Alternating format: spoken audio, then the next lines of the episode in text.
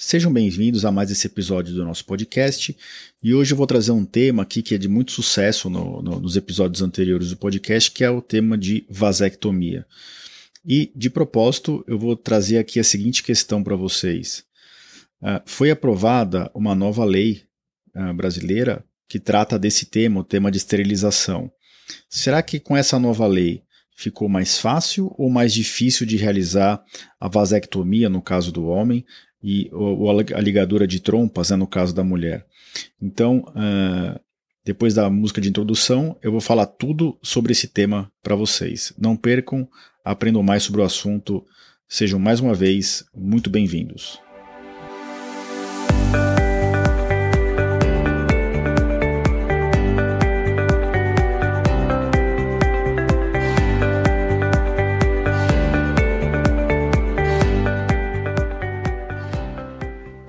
Bem-vindos ao podcast Conversa Aberta com o Urologista. Meu nome é Giovanni Marchini, sou médico urologista formado pela Faculdade de Medicina da USP e serei o anfitrião desse show.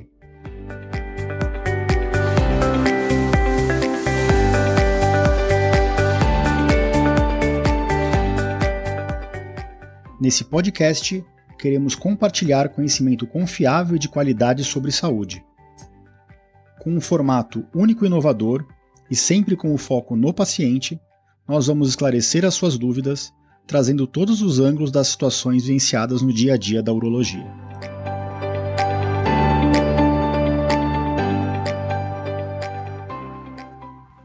Sejam bem-vindos de volta ao nosso podcast, hoje é o episódio 99, e já faz algum tempo que eu não gravo aqui os episódios para vocês a vida ficou mais complicada no final do ano passado, congresso, viagem, muito, muito trabalho no começo desse ano, mas eu não queria deixar esse projeto de forma alguma uh, diminuir, é uma coisa que eu gosto muito de fazer, então eu queria voltar aqui e para voltar, para trazer para vocês no episódio 99 um tema bem interessante, que é o tema no da nova lei que rege as regras da vasectomia da ligadura de trompas. Como sempre, como de praxe, antes de passar para o episódio na íntegra, eu queria primeiro trazer uma frase que tem a ver com o episódio e também trazer alguns agradecimentos. E a frase que eu vou trazer para vocês é do Milor Fernandes, né, o Milor Viola Fernandes, que foi um desenhista, jornalista, escritor, humorista, dramaturgo e roteirista e poeta e tradutor brasileiro.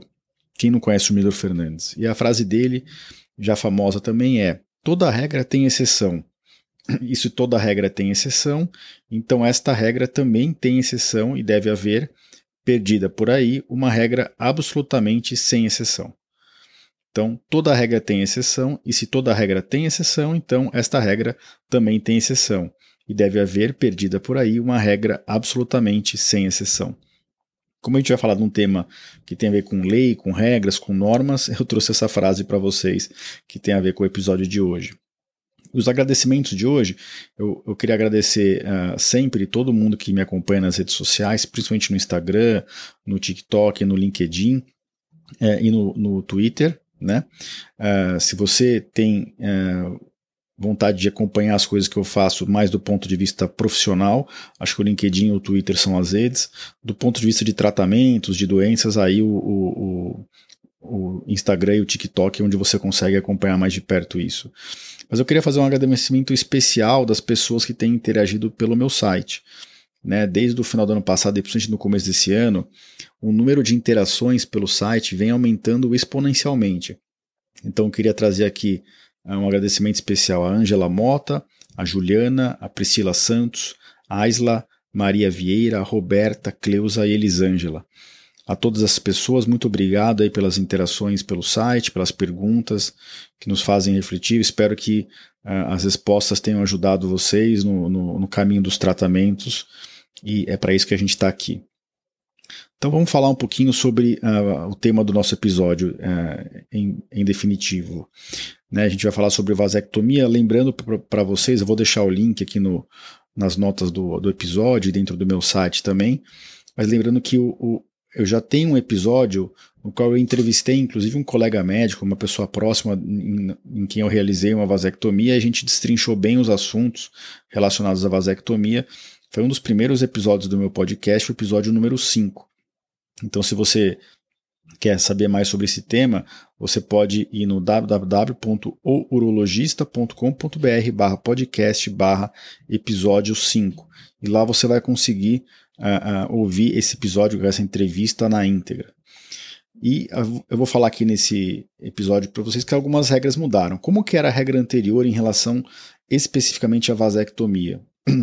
Então, um homem para fazer a vasectomia, para tomar essa decisão e solicitar isso para o urologista, ele tinha que ter mais de 25 anos ou dois filhos, e entre manifestar o desejo de fazer a vasectomia e efetivamente realizar a vasectomia, ele tinha que esperar um prazo de 60 dias, de dois meses.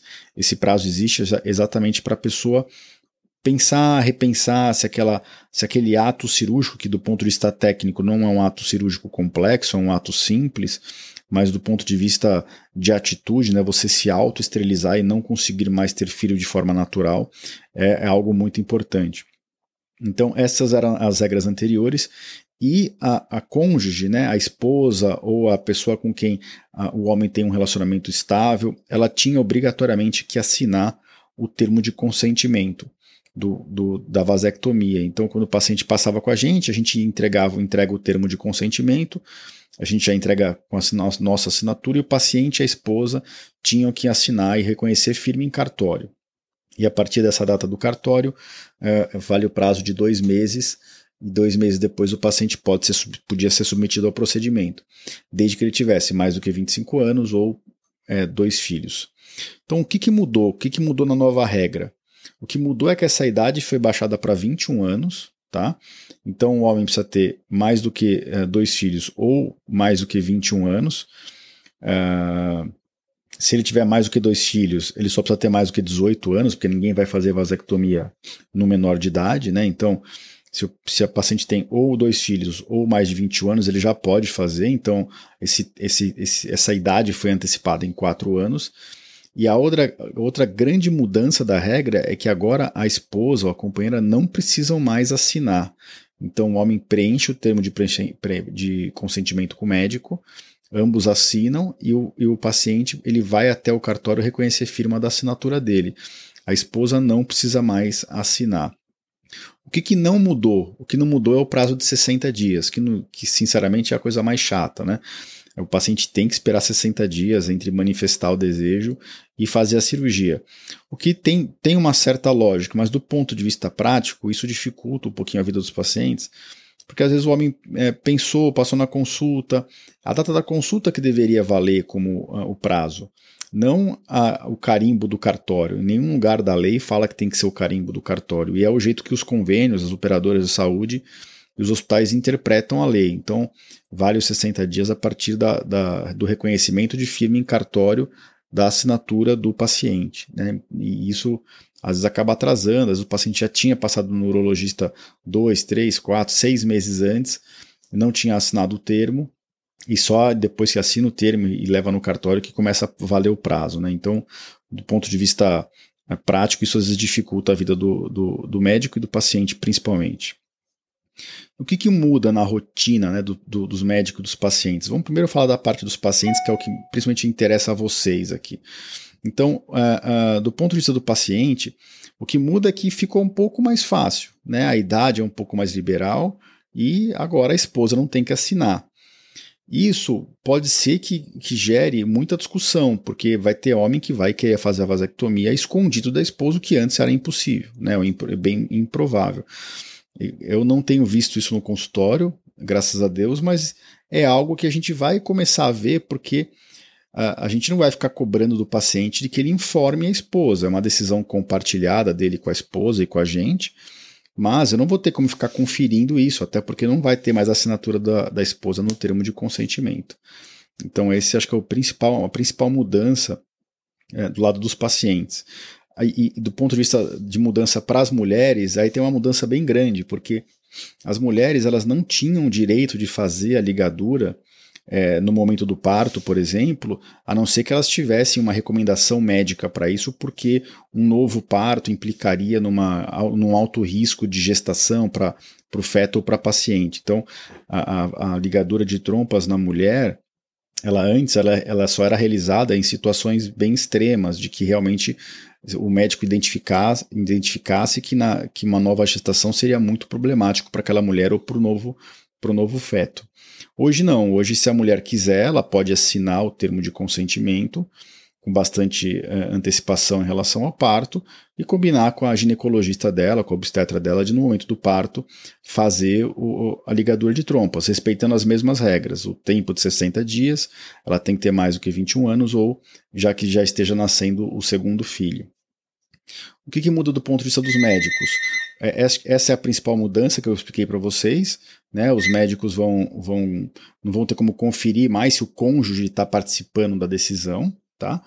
É, e outra mudança que eu tenho ouvido falar, e não é nem da parte da urologia, mas da parte da, da obstetrícia, é, especificamente no, no, no, caso das mulheres, é que tem muita mulher que faz o parto no plantão, né, que a gente chama. Então a mulher vai lá, tem até um obstetra que acompanha, que faz o pré-natal, muitas têm, muitas não têm aqui no Brasil. Só que aí o parto, vem um parto expulsivo e a mulher tem que sair correndo para o hospital e, e acaba nascendo naquele dia e muitas vezes quem faz o parto, a gente que trabalha em hospitais de alto volume, por exemplo, a gente vê que muitos partos são feitos pela equipe da casa que está ali de plantão, exatamente para eh, dar assistência de saúde para essas mulheres que estão chegando no hospital num parto, que tem que ser feito logo para o bem-estar dela e da criança. E aí o que que, tá, que, que, que eu tenho ouvido? Eu tenho ouvido falar que muitas mulheres chegam nesse momento com o termo de consentimento já assinado, com firma reconhecida com prazo de 60 dias. E aí o obstetra, ele é obrigado a fazer, por lei, a ligadura de trompa, sem nunca antes ter visto aquela paciente na frente. Então, do ponto de vista ético, moral, eu acho super complicado isso. Né? Lógico que não deixa de ser um direito da mulher, acho que tem que ser respeitado, mas isso ainda vai gerar muita discussão, porque uh, o, o, médico ele está sendo é, obrigado a fazer algo que antes era super regrado e agora de um dia para o outro quem quiser fazer vai lá, o, médico é obrigado a fazer, isso é complicado do ponto de vista do ato médico, né? Você obrigar um médico a fazer algo num, numa paciente que ele nem conhece e que vai mudar o, resto da vida daquela paciente, né? Não vai saber o que vai acontecer lá na frente. É, como é que vai ser documentado isso, de que a mulher realmente quer o, a ligadura de trompas, além do termo? Será que tem que pôr um prontuário? Como é que vai documentar? Como é que vai escrever? Como é que vai falar que isso foi uma imposição do paciente que não do médico? Então eu tenho sentido que muitos obstetras estão ficando desconfortáveis com essa situação. Tá? Então acho que esses são os, os principais pontos que eu queria trazer para vocês da nova lei. Acho que ficou melhor, não está perfeito, ainda tem o prazo de 60 dias que, no ponto de vista prático, é, é, os hospitais e os convênios consideram a partir do, da assinatura de termo, do termo no cartório. Acho que isso não, não é o que está na lei, o que está na lei é 60 dias do, da manifestação do desejo, então deveria ser a consulta médica e a data que a gente coloca no termo ali, não no dia que o paciente é, vai reconhecer a firma em cartório. E uh, ficou mais liberal no sentido de ser 21 anos e, e, e do cônjuge não precisar mais assinar junto. Vamos ver, acho que é, é essa, toda mudança de lei ela tem implicações que foram amplamente discutidas antes de acontecer, mas vão acontecer uh, situações que provavelmente ninguém previu. E se isso acontecer, eu trago para vocês aqui no episódio futuro uh, novos desdobramentos sobre essa lei. Mas só queria trazer para vocês, aqui respondendo a pergunta do episódio. Ficou mais fácil ou ficou mais difícil realizar a vasectomia ligadura? Ficou mais fácil, ficou um pouco mais fácil sim, eu acho que os pacientes vão gostar disso. E, e, e acho que a, a, nós, urologistas, vai caber ainda mais a gente despertar a, a, a reflexão do paciente de que se realmente aquilo é o que ele quer para o resto da vida dele, já que agora ele não vai nem ter que discutir isso em casa com a parceira de forma obrigatória, ou com o parceiro de forma obrigatória. Então, é, acho que essa é, uma, é, uma, é, um, é ponto, esse é um ponto importante que cabe a nós, ah, como urologistas, médicos responsáveis, que vamos realizar esse ato de esterilização nos pacientes. Queria mais uma vez agradecer a todo o apoio. É, é um prazer estar aqui de volta com vocês. É, realmente me deixa muito feliz estar aqui de novo, gravando. E espero que nas próximas semanas aí, a gente tem, eu tenho um episódio bem interessante já para daqui a duas semanas, que já está na linha de produção. sobre um tema que eu gosto muito, né, que tem a ver com cálculos renais.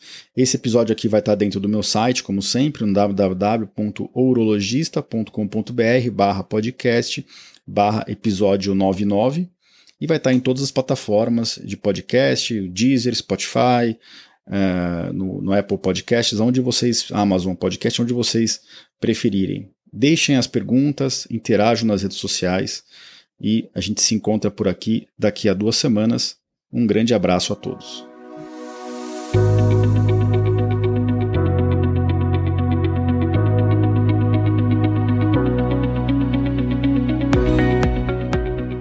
Você ouviu a mais um episódio do podcast Conversa Aberta com o Urologista.